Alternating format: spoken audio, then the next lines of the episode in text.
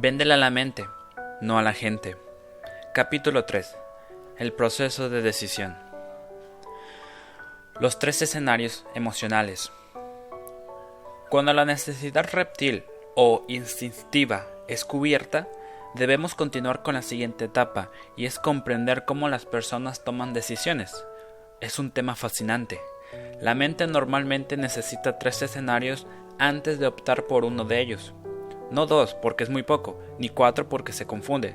Siempre debe tener tres alternativas, porque si no se las da, va a renunciar a tu ofrecimiento y saldrá a ver dónde las consigue. Lo curioso es que los tres escenarios siempre son emocionales. Tú crees que son racionales, pero por detrás de la racionalidad está la emocionalidad. Y así, entre las tres alternativas emocionales, el cerebro elige racionalmente una de ellas. Entonces, si la elección es racional, pero como todas las posibilidades son emocionales, al final es un proceso emocional.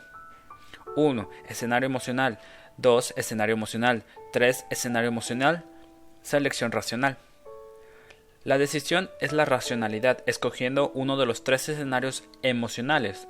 Por lo tanto, véndele a la emocionalidad.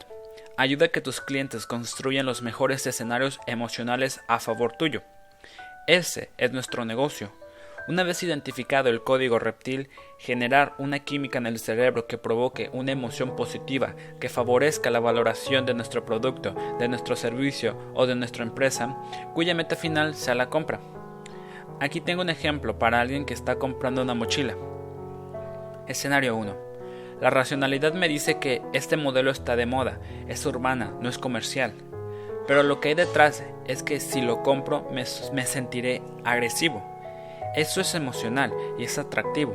La gente quiere verse agresiva. Por eso el estilo urbano ha tenido tanto éxito. Si durante toda la semana tengo que estar con saco y corbata, cuando llegue el sábado quiero ponerme mis jeans rotos y mi camisa con estampado de calaveras, aunque tenga 40. Soy libre, rebelde y estoy listo para la ciudad. Escenario 2. La racionalidad dice que este modelo no es tan lindo, pero es más funcional. La emocionalidad dice que me sentiré muy inteligente, pero demostraré que soy racional, y aunque no lo parezca, eso es pura emoción. Escenario 3. La racionalidad dice que este modelo me conviene porque está en oferta 2 por 1 pero el idiota de George tiene una igualita, así que no la quiero. Oye, espérate, te va a dar dos mochilas por el precio de una. Racionalidad, ¿dónde estás? Ya se fue. Lo que más le interesa es no parecerse al estúpido de George. Entonces, una vez que construidas estas tres emocionalidades, el cerebro se decide por una de ellas, dependiendo de cada persona. En este ejemplo, nuestro comprador se decidirá por la opción 2, porque jura que es lo más racional, pero en realidad es bien emocional, porque él está comprando algo funcional para sentirse inteligente, y eso es 100% emoción. Ninguno de nosotros es realmente consciente de que por qué compra. Creemos saberlo, pero no es verdad. Son cosas muy inconscientes. Yo me dedico a esto desde hace 15 años y ni yo mismo lo sé a veces. Tengo un caso que es increíble y sucedió la última vez que me compré un carro costoso en mi vida. Estaba en Miami, fui a adquirir un auto y terminé con una camioneta Porsche costosa, pero no entendía por qué la había comprado. Me había gustado, me había gastado un buen dinero y me decía a mí mismo que me encantaba, que el motor sonaba increíble, que el diseño era una maravilla, pero yo sabía que era mentira. Durante meses fui haciendo el proceso para entender por qué escogí esa camioneta, pero no lo descubría. Hasta que un año y medio después me reencontré con mi gran amigo Jamie, una de las personas que más admiro en los negocios y que fue por mucho tiempo mi mentor. Un ser humano increíble, además de gran padre y esposo, un millonario, líder y filántropo. Él había estado viviendo en México y había dejado de verlo mucho tiempo. Nos citamos en un restaurante para tomarnos un café y conversar. Lo más increíble es que hablamos como tres horas y al momento de irnos le dimos al mesero nuestros respectivos boletos de ballet parking y cuando salimos me di cuenta que mi camioneta era idéntica a la suya. Él se la había comprado poco antes de que dejáramos de frecuentarnos, y yo la había visto en la última ocasión. Aunque mi racionalidad nunca lo había registrado, en ese momento por fin supe por qué compré esa camioneta, simplemente porque era la misma que tenía Jamie y yo lo admiraba demasiado. quería ser como él.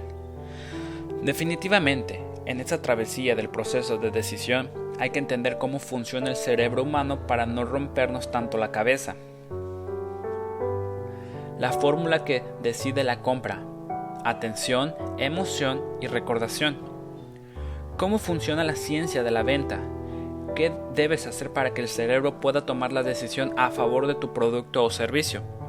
Este es el máximo descubrimiento en el mundo de las neurociencias. Es el meollo de por qué el cerebro dice si voy a comprar o no voy a comprar. Para poder aterrizar y hacer efectiva la activación de los tres cerebros en las relaciones e intensidades que te comenté, debes activar de manera estratégica tres respuestas cerebrales que son la atención, la emoción y la recordación, las cuales son medibles por medio de las tecnologías ya mencionadas. Lo primero es llamar la atención de la mente del posible comprador, porque si no el juego no empieza.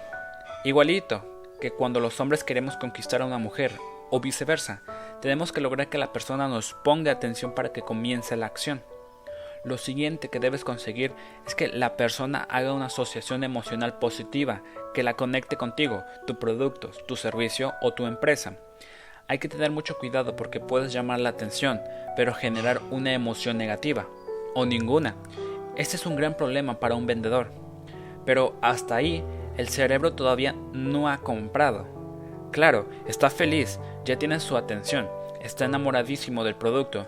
Sin embargo, no hay nada que le diga que suelte la billetera. ¿Qué falta para que la persona esté dispuesta a intercambiar su dinero por ese bien? Debemos enviar un mensaje directo y contundente a su sistema de adaptación, de tal manera que activemos la asociación de instintos con la propia historia de vida de la persona, lo cual se logra cuando le dices cómo le va a servir ese producto o ese servicio para su supervivencia. Es que la gente muchas veces tiene una intuición que lo guía y un producto que le, sirve, pero es el vendedor el que debe generar el puente que permite relacionarlos todos dentro de la propia historia de vida de cada cliente. Por ejemplo, pagamos miles de dólares por una inscripción en un buen colegio para nuestros hijos.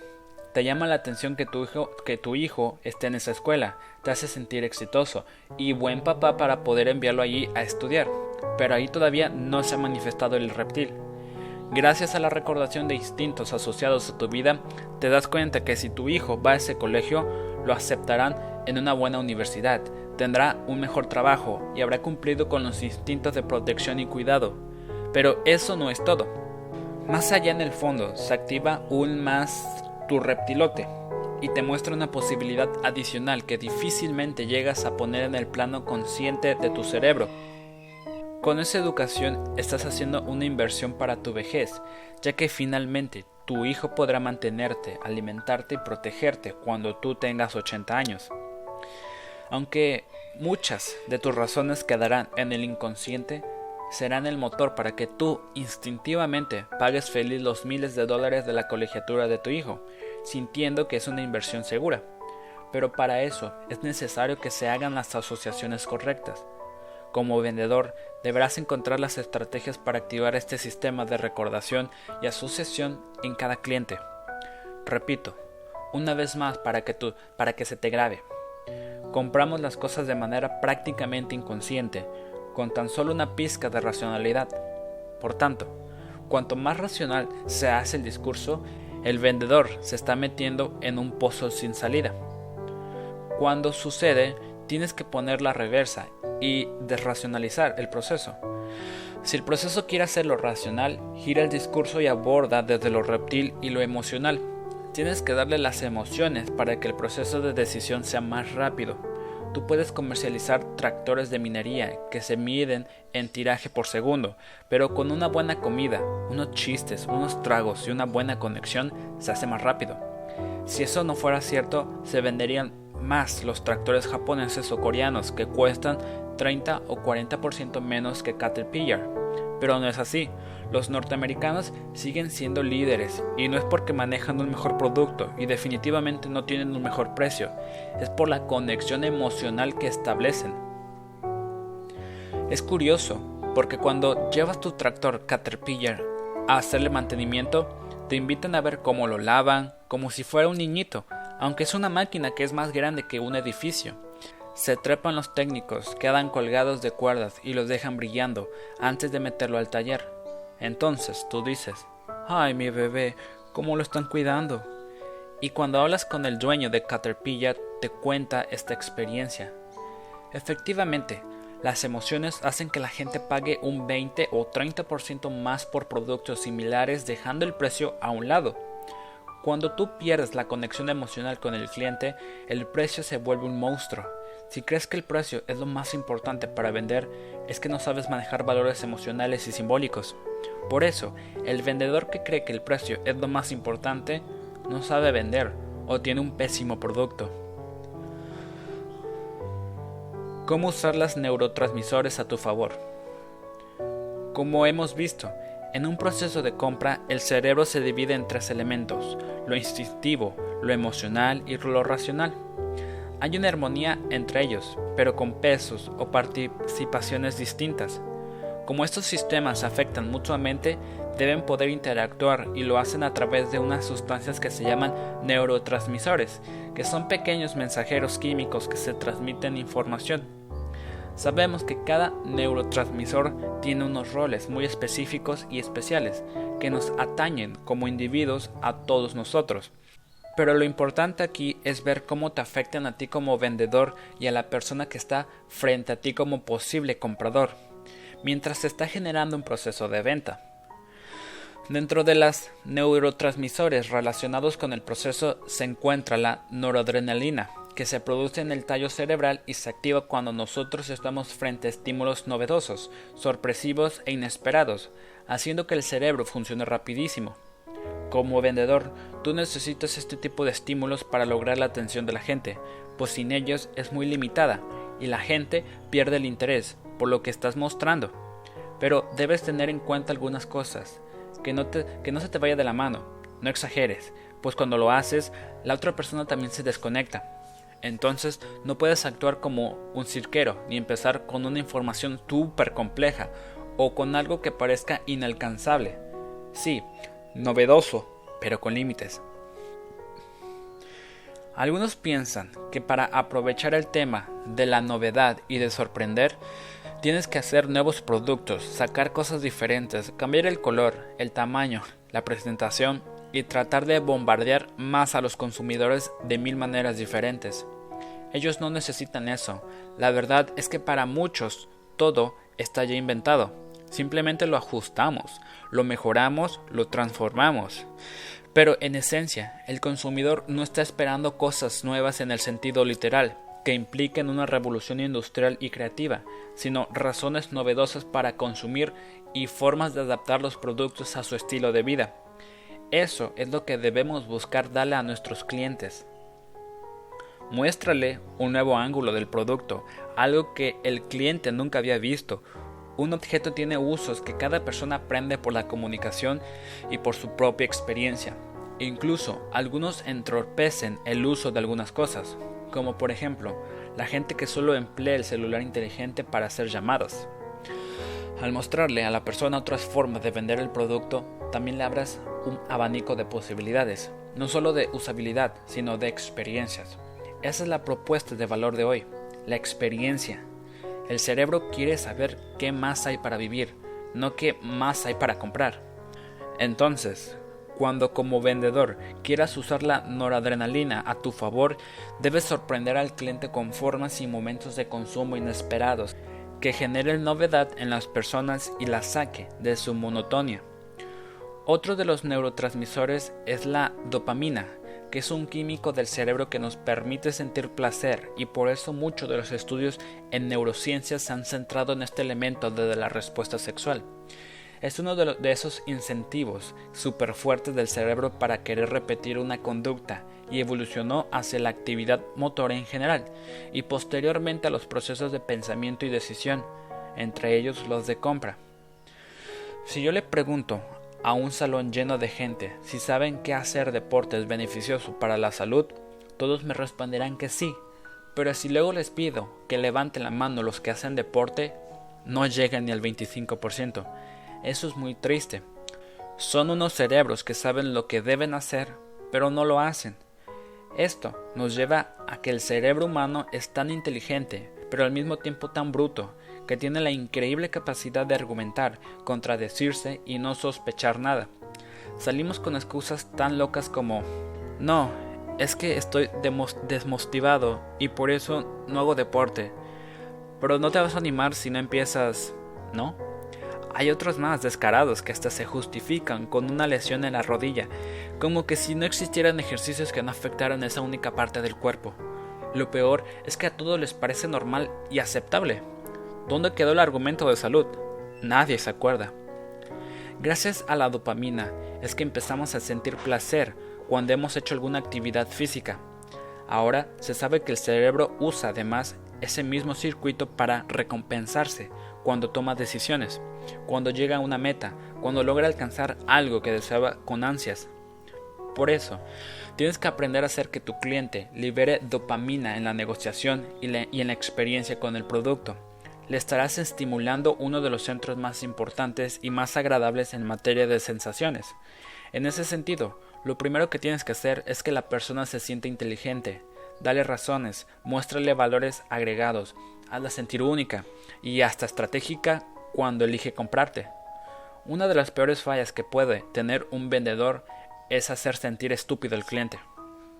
Por ejemplo, en una sección de tecnología va una señora que no tiene la menor idea de qué está comprando y el vendedor le dice esta computadora tiene un poderoso procesador Intel 2.7 GHz Core y 7 y 16 GB de memoria RAM. Por la mitad de la frase la mujer ya se desconectó y encima se sintió bruta por no entender de qué diablos le está hablando. Por el contrario, si el vendedor le hubiera explicado a la señora que esta es la computadora más rápida del mercado, que se ajusta a sus necesidades porque puede guardar gran cantidad de fotografías de momentos especiales y que tiene una aplicación especial para armar álbumes como ella quiera, pero además le permite navegar interminablemente por internet sin tener que cerrar otras ventanas, el cerebro de la mujer hubiera empezado a liberar dopamina para hacerle sentir placer y recompensa, por lo que se interesaría por el equipo y le, agradecería al vendedor por ser tan efectivo con la información. Entre tres equipos que le ofrezca el vendedor no elegirá por sus características, sino el mejor descrito por el vendedor, de acuerdo a su experiencia.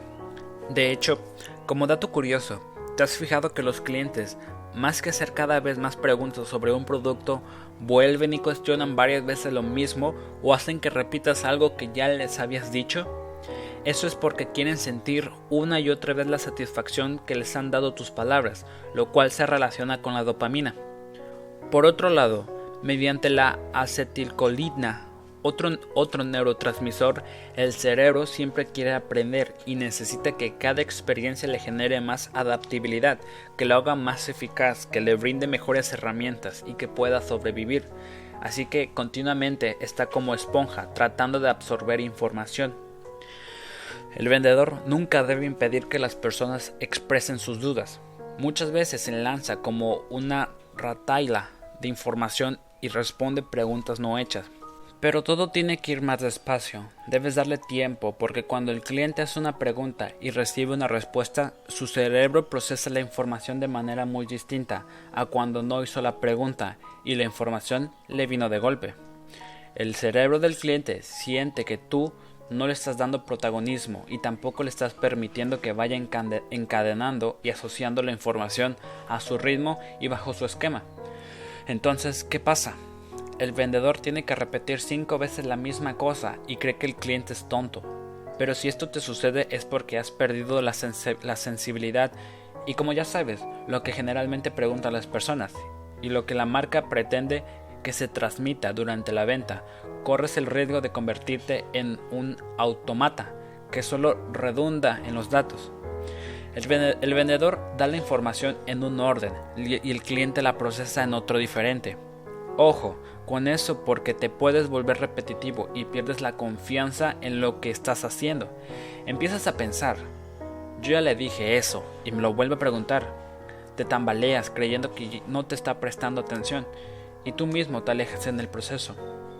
Hablemos ahora de las endorfinas, uno de los neurotransmisores más estudiados hoy en día. Resulta que los circuitos que alivian el dolor de un puntapié son los mismos que se activan cuando te duele el alma, cuando has sentido una pérdida o un fracaso de amor. Las personas valoran mucho quitarse el dolor de encima y eso es algo que muchas veces se nos olvida como vendedores. Queremos solucionar otras historias, deseamos centrarnos en el positivo, pero no miramos que una de las cosas que más agradece el cerebro es que le den una solución a un dolor o a algo que le genera malestar. Nosotros hemos encontrado en Code que lo que más activa y lo que más fideliza es quitar un dolor al consumidor, por encima de lo novedoso, lo sorpresivo y lo inesperado, incluso de la generación del placer.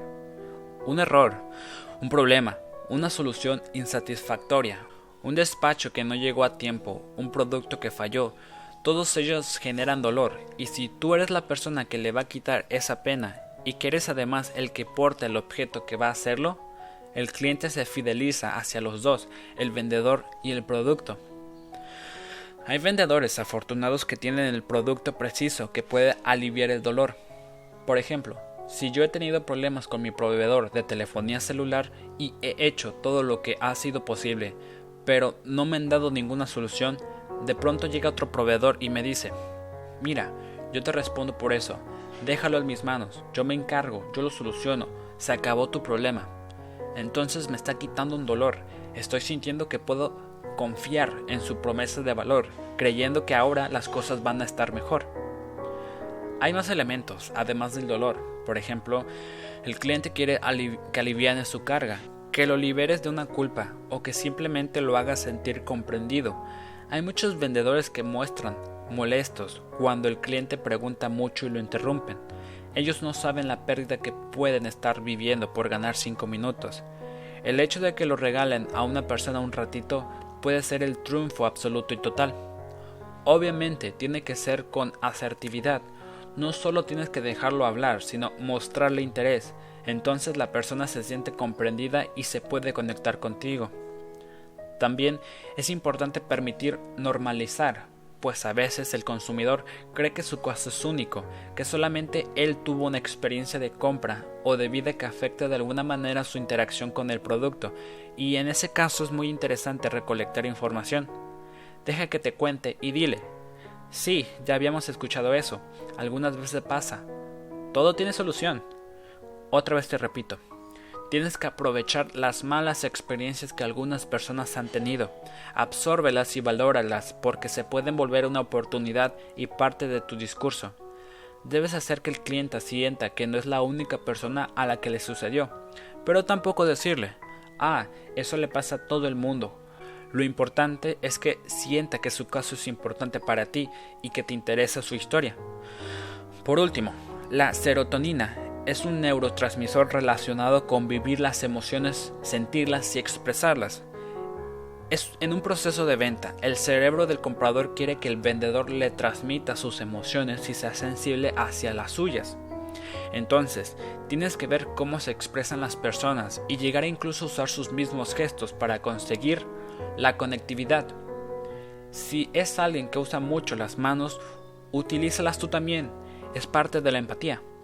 Lo más importante es que el cliente se dé cuenta que tienes emociones, que eres un ser humano y no una máquina que vende algo.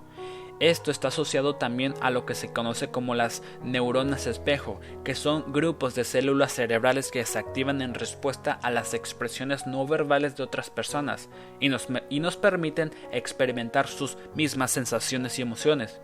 Es un mecanismo que nos facilita comprender más allá del contexto y las palabras las razones y emociones que vive una persona en un momento dado. Si logramos sincronizarnos con este sistema, podremos sentirnos mucho más cercanos entre nosotros. Como vendedor, no solo deberás hacer uso de tus neuronas espejo, sino activarlas del cliente, teniendo siempre una comunicación no verbal expresiva y positiva a las que debes prestar atención.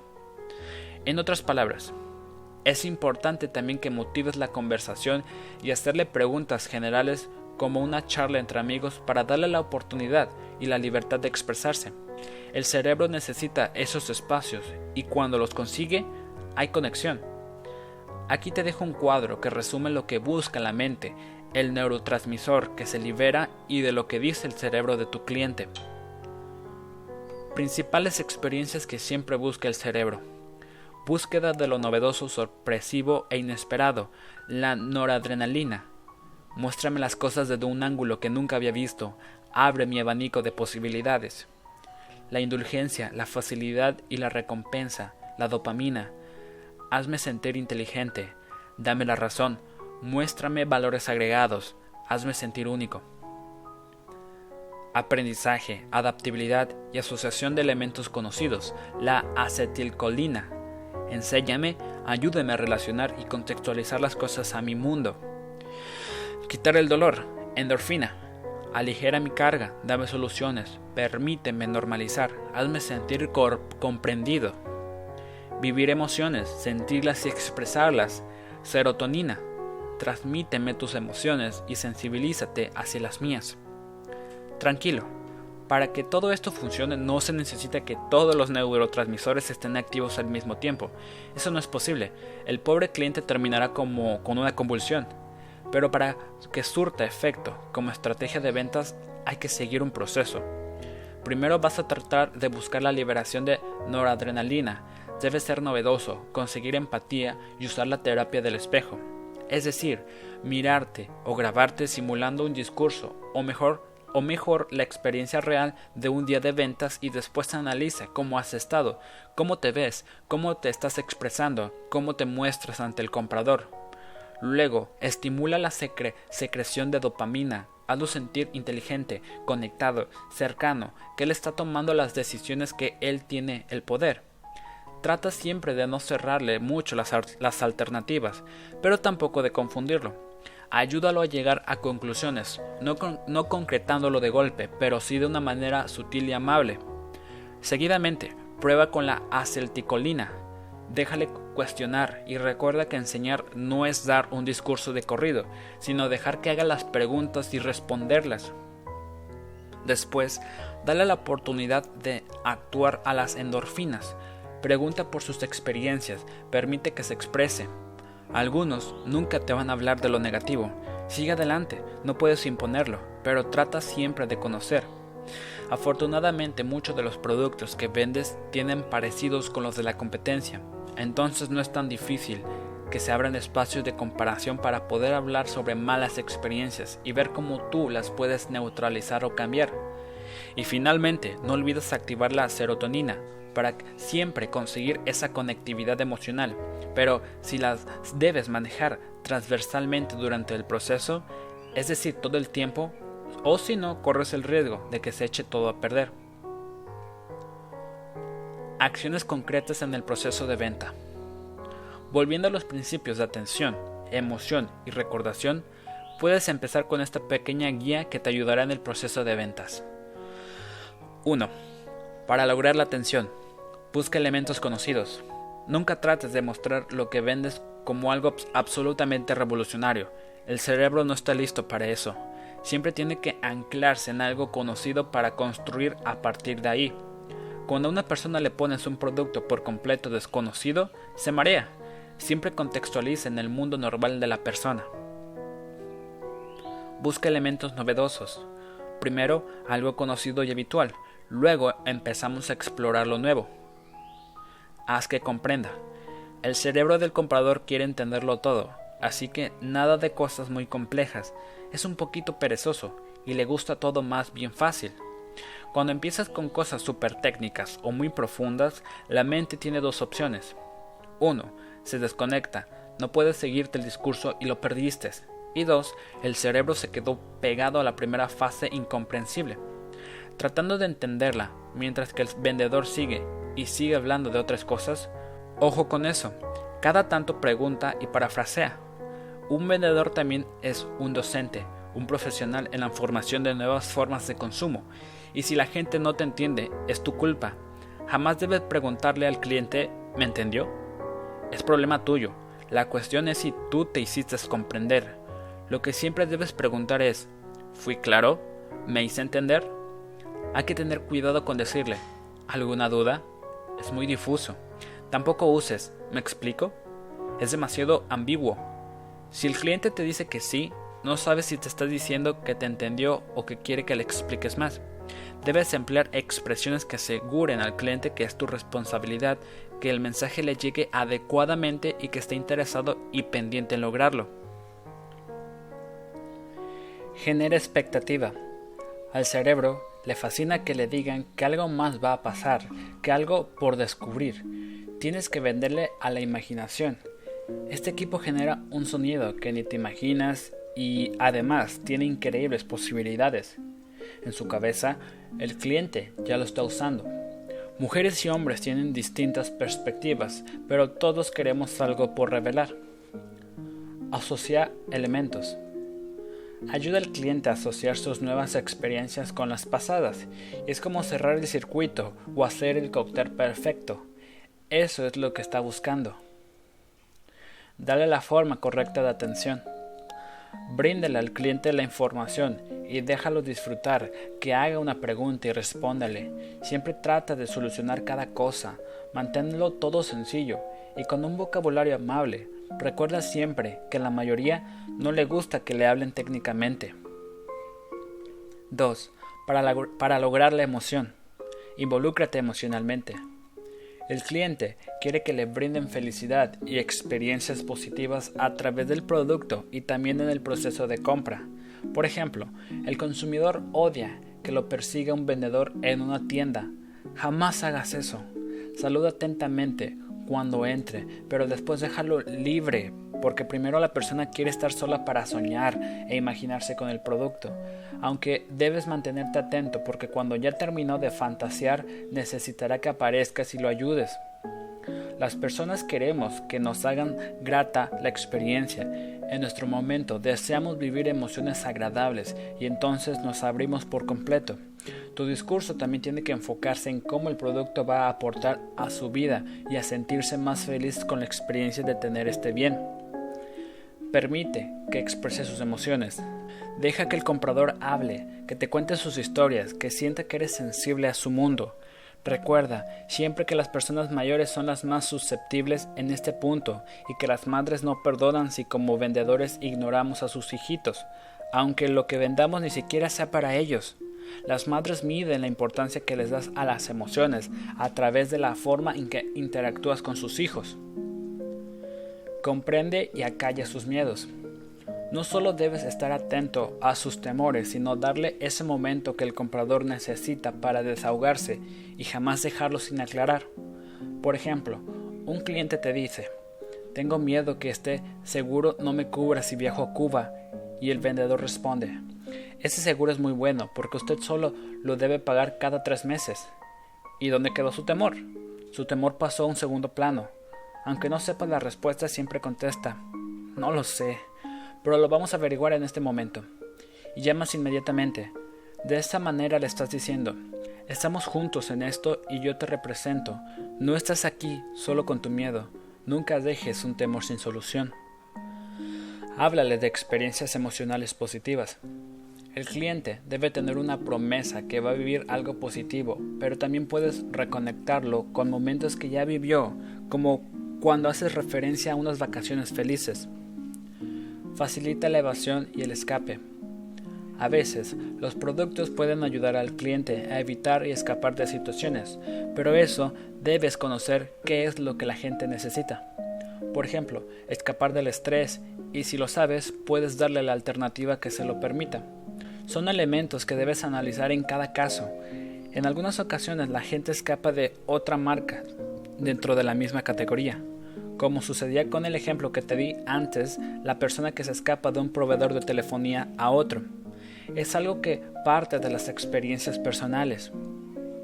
3. Para lograr la recordación. Favorece la asociación con elementos conocidos. Antes te hablaba de, asociar elementos entre sí, mejor si son conocidos.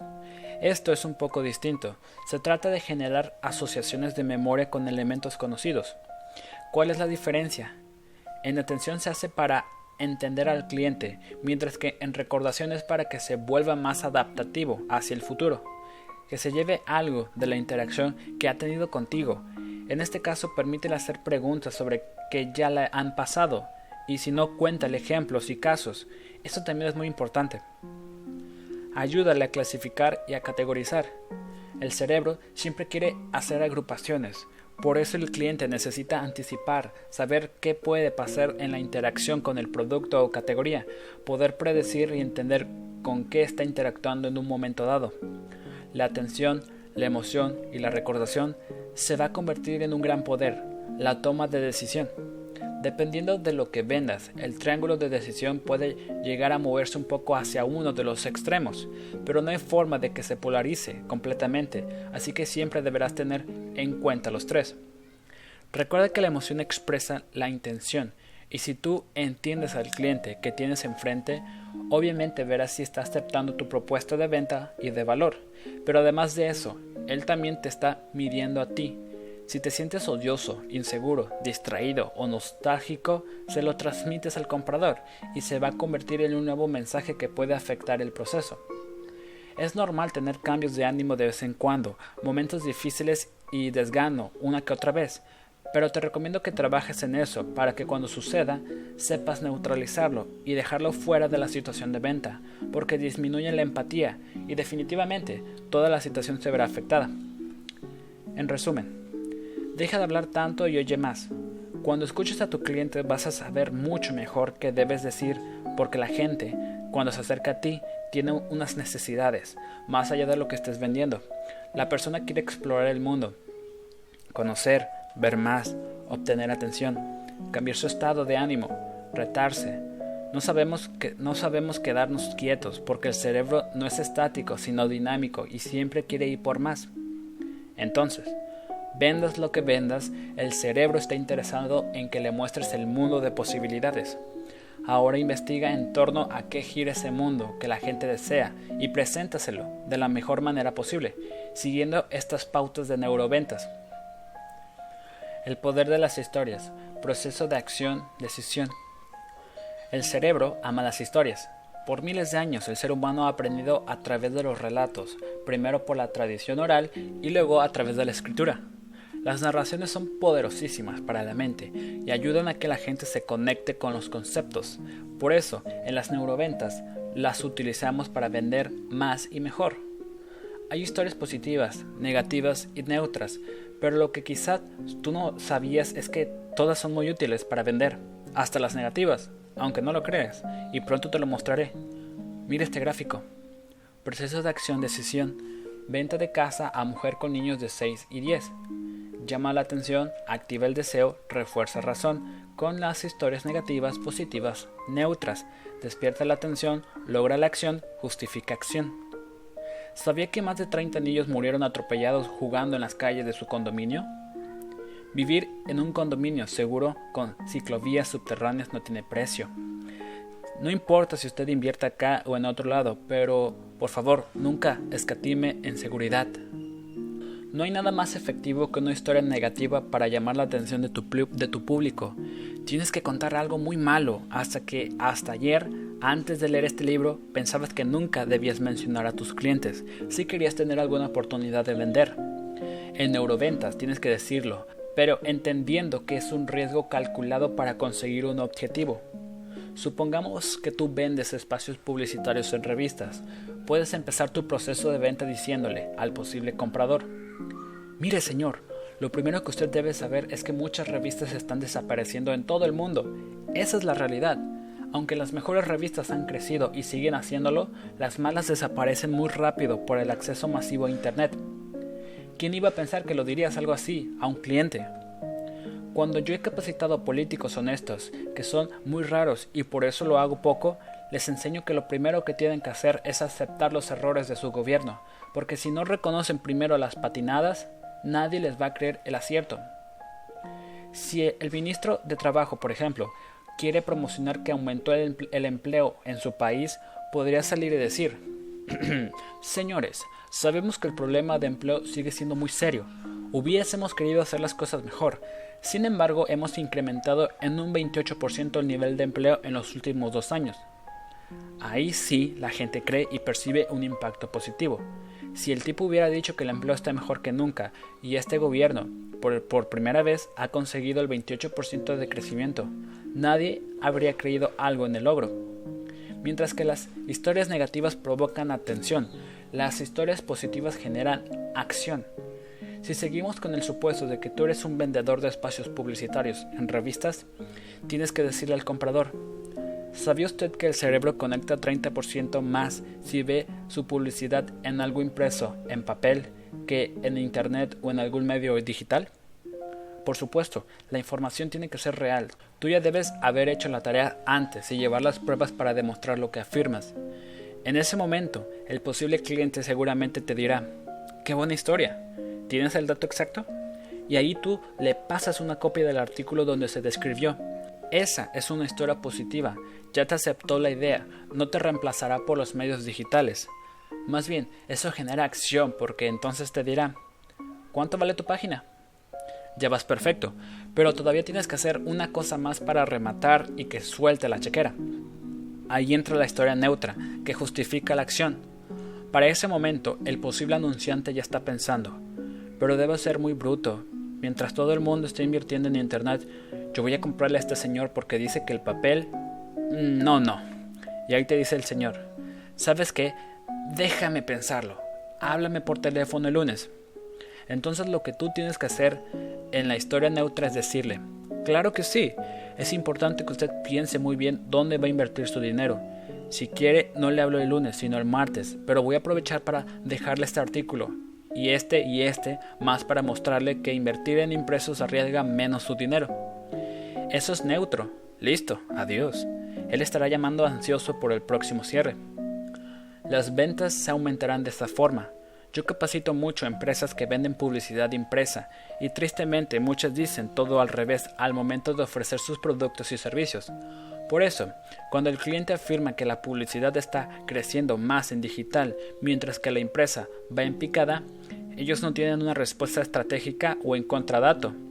Pero eso es porque no le buscan y no saben cuál es. Con eso asumen además de una posición de desventaja una imagen de no estar ni siquiera ellos seguros de la utilidad de lo que venden. Ahora te toca a ti practicar con tu producto. Busca historias que te hayan pasado o si recién estás empezando, pregúntale a otros vendedores más experimentados para que te cuenten sus anécdotas. Investiga, recopila información, compara, ten a mano copias de artículos. Todas las historias sirven. La escalera emocional de decisión. No importa de qué categoría sea todo tu producto, debe vender tres cosas, seguridad, confort y placer. Veamos cómo se aplicaría esto en un ejemplo. Continuando con el caso de anuncios impresos de venta. 1. Seguridad. El reptil quiere comprar seguridad. Debe de saber que su dinero va a estar protegido, invirtiendo en un impreso en papel, que le dará más recursos para controlar, crecer y dominar. 2. Confort. El anunciante debe sentirse cómodo, sin estrés, perder la vulnerabilidad de invertir su dinero en una revista impresa. 3. Placer. La persona termina pensando que fue un placer comprar publicidad en esta revista, porque gracias a eso lo invitaron a un evento exclusivo y lo hicieron sentirse inteligente. Escalera emocional de decisión, venta de auto a mujer con bebé. Placer, confort, seguridad. Disfrutará de salir al campo y aprovecho para decirle que este carro tiene un estéreo que suena divino y los pagos son tan bajos que hasta placer sentirá al realizarlos. Confort. Este carro es pequeño, pero muy cómodo y sabe que tiene seis bolsas de aire. Seguridad. Lo más importante del carro que compre es la seguridad. Todo, todo debe empezar por el lado de la seguridad, para luego dar confort y luego llegar al placer. El cerebro siempre busca estas tres cosas y el discurso de neuroventas que no las tenga no funciona. Racionalidad, hedonismo y simbolismo. Todos los productos deben ir de la racionalidad al hedonismo y del hedonismo a lo simbólico. No puede ser mucho de uno, debe ser una mezcla de las tres cosas. Es como un viaje que tú vas llevando del mundo racional al mundo hedónico y simbólico. El primer paso es el significado racional de las cosas. Cuando empiezas a hablar de la efectividad y la eficiencia de lo que estás vendiendo, Tú eres un tipo racional, eres inteligente, pero sabes que con solo ese discurso es más complicado vender. Entonces tienes que ir llevándolo a un mundo hedónico, mani metafísico, emocional.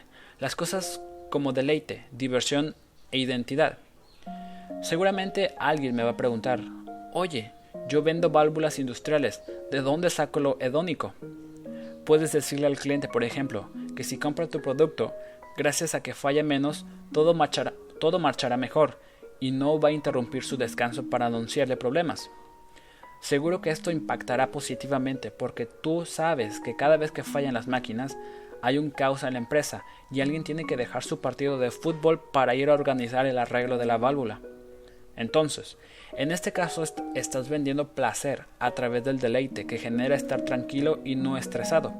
Por eso es importante entender el mundo hedónico y como veremos más adelante, el significado simbólico, lo interesante de esto es que cubre carencias y aumenta la autoestima, haciendo que el cliente se sienta inteligente y orgulloso de sí mismo, además de minimizar sus temores.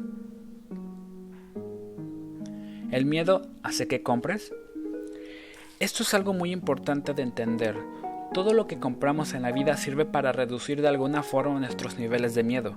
Es algo lamentablemente pero cuanto más temor tienes, más consumista eres. Y eso es la realidad, porque los bienes materiales se han creado para ir cubriendo inseguridades y vacíos que, se generan a través de diferentes momentos de nuestra vida. Por eso es que a medida que las sociedades van perdiendo parte de sus valores fundamentales, las personas se vuelven progresivamente más comunistas, pues los bienes ayudan a llenar esos vacíos que se generan. Entonces, hay que vender productos buenos que cambien y mejoren la vida, generando valor al ser humano. Hay demasiadas cosas que no valen la pena comercial, pero que solo hacen daño a las personas. Piensa en algo que te parezca que no se compra por miedo. Por ejemplo, el otro día un chico me dijo, maní en supermercado. ¿Sabes cuál es el temor ahí? Perder energía. El maní se ha convertido en un alimento barato, rico, fácil de conseguir y lleno de energía. Lo compras por hambre, pero también por, por miedo a perder energía. Si fuera solo por apetito, podrías escoger pan o galletas. Una torta de chocolate, el miedo de no seguir disfrutando de la vida, un chicle, el miedo a que la gente no te acepte porque la boca te huele mal. Los miedos generan vacíos y carencias en la vida del ser humano y lo que buscamos es proveedores, productos y marcas que llenen esos huecos. Por eso, mientras más espiritual te vuelves, menos cosas necesitas comprar. La gente espiritual pierde los miedos. Los gringos son muy maquiavélicos a veces. A su sociedad le inyectan miedo a propósito para que consuman más y eso es terrible. Eso no es neuroventas, es una burda manipulación que para muchos de nosotros es auténtico y está muy mal visto. Si tú eres un buen vendedor no debes generar miedos que lleven al consumidor a comprarte para mitigarlos. Por el contrario, tu objetivo es conocer los temores existentes en tu futuro cliente para que seas tú el que dé la solución. Y esa es una parte, es una parte linda del proceso porque las marcas que son honestas cubren las inseguridades y necesidades de los seres humanos, protegiéndolos y cuidándolos. Hace años me tocó ver un caso en donde queda muy claro cómo se puede generar un miedo dentro de una sociedad de alto consumo. Resulta que entré en una tienda de Apple y escuché a un niñito diciéndole a su papá, si no me compras mi iPod, me muero. Yo me asombré porque me parecía increíble que un chico de solo unos 8 años dijera eso, pero luego me di cuenta que en realidad todos sus amigos y compañeros de clases tenían un iPod y él no. Peor aún, el papá le respondió, si ya te, compró, ya te compré uno igual, ¿para qué quieres el original? Entonces todo quedó claro. Además del miedo a la desaprobación social por no estar a la moda, el padre alimentó el temor de su hijo y lo expuso a ser criticado por sus amigos por usar uno falso. Ya sabemos que a esa edad los niños pueden ser realmente muy crueles entre ellos. Lo importante es que siempre te hagas la pregunta, ¿cuáles son los miedos que trae consigo mis posibles clientes cuando llegan a comprar? Los temores pueden jugar a favor y en contra en todos los procesos de venta.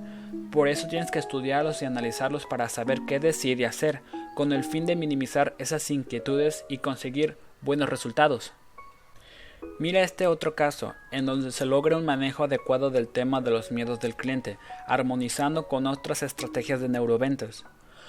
Un vendedor de espacios en televisión le dice al cliente, te voy a ser honesto, tú y yo sabemos que los chicos están viendo cada vez menos televisión, argumento negativo que provoca atención, pero como es honesto genera emoción positiva. Pero cuando la ven realmente le pone muchísima atención cuando las celebridades se vinculan con el producto. Entonces yo te recomiendo que en vez de comprarme comerciales regulares, mejor pagues una cantidad un poco mayor, pero hago que el chico famoso salga con tu producto y le muestre junto a la chica más linda en el programa más exitoso. El cliente tiene miedo de gastarse 200 mil dólares y que después no venda nada, pero le están minimizando su miedo porque le dan una forma honesta y lógica de aumentar las garantías de un buen resultado. Si no conoces los miedos de tus clientes, es muy probable que jueguen en tu contra y será uno de los principales obstáculos frente a cualquier intento de persuasión que hagas, que hagas, bloqueando la decisión de compra.